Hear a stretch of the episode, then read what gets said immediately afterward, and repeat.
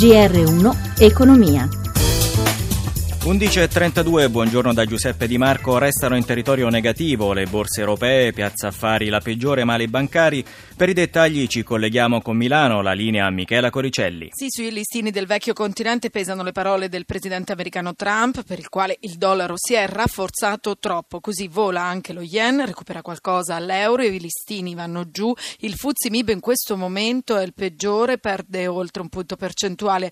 Londra meno 0,58%, Francoforte Francoforte meno 0,44%, Parigi meno 0,71%. E a Piazza Affari i ribassi maggiori riguardano proprio le società che scontano il dollaro in correzione a partire da Fiat Chrysler che perde oltre due punti e mezzo.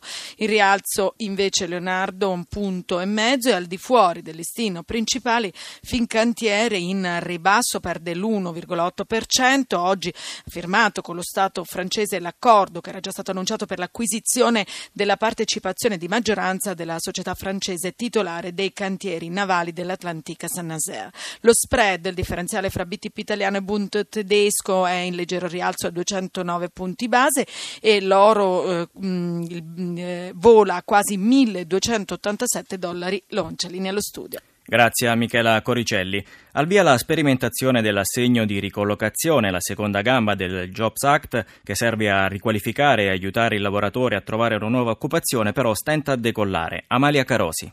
20.000 le lettere inviate dall'AMPAL ai disoccupati che percepiscono la NASPI. Finora però hanno risposto solo in 600. Per accedere all'assegno di ricollocazione chi ha ricevuto la missiva deve registrarsi sul portale dell'Agenzia Nazionale per le Politiche Attive. Ai disoccupati verrà erogato un voucher tra i 1.000 e i 5.000 euro da spendere o nei centri per l'impiego o presso le agenzie private accreditate. I soldi serviranno ad ottenere formazione e percorsi assistiti personalizzati per essere poi poi reinseriti nel mondo del lavoro. La misura si rivolge a chi percepisce l'indennità di disoccupazione da almeno quattro mesi ed è coperta con un fondo da 200 milioni di euro. Maurizio Del Conte, presidente AMPAL. È partita la sperimentazione, abbiamo spedito le prime lettere che sono indirizzate a un campione rappresentativo della platea potenziale. Questa sperimentazione sarà utilissima per capire qual è effettivamente l'interesse ad attivarsi e non restare esclusivamente fermi a percepire la NASPI. Ricordo che questo assegno si aggiunge alla NASPI, quindi al sussidio di disoccupazione, perché ha un'altra finalità, quella di aiutare a trovare un posto di lavoro.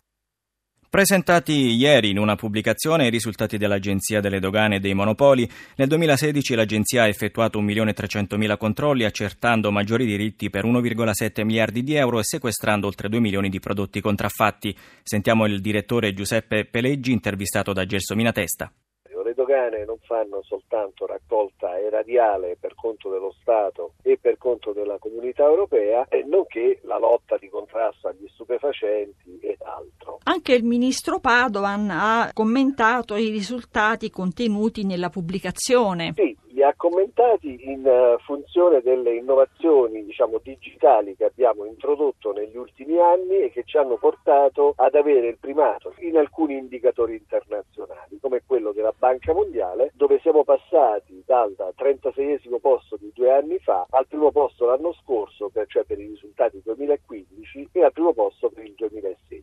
Cioè da una parte abbiamo il contrasto alle frodi e quindi l'attività di Stato regolatore, controllore della correttezza degli scambi internazionali, dall'altro l'attività invece che consente di rendere più fluida, in parallelo al controllo, l'attività portuale di scambio commerciale, quindi porti aeroporti.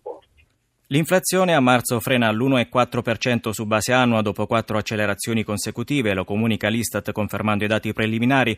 L'indice dei prezzi al consumo resta invariato su base mensile.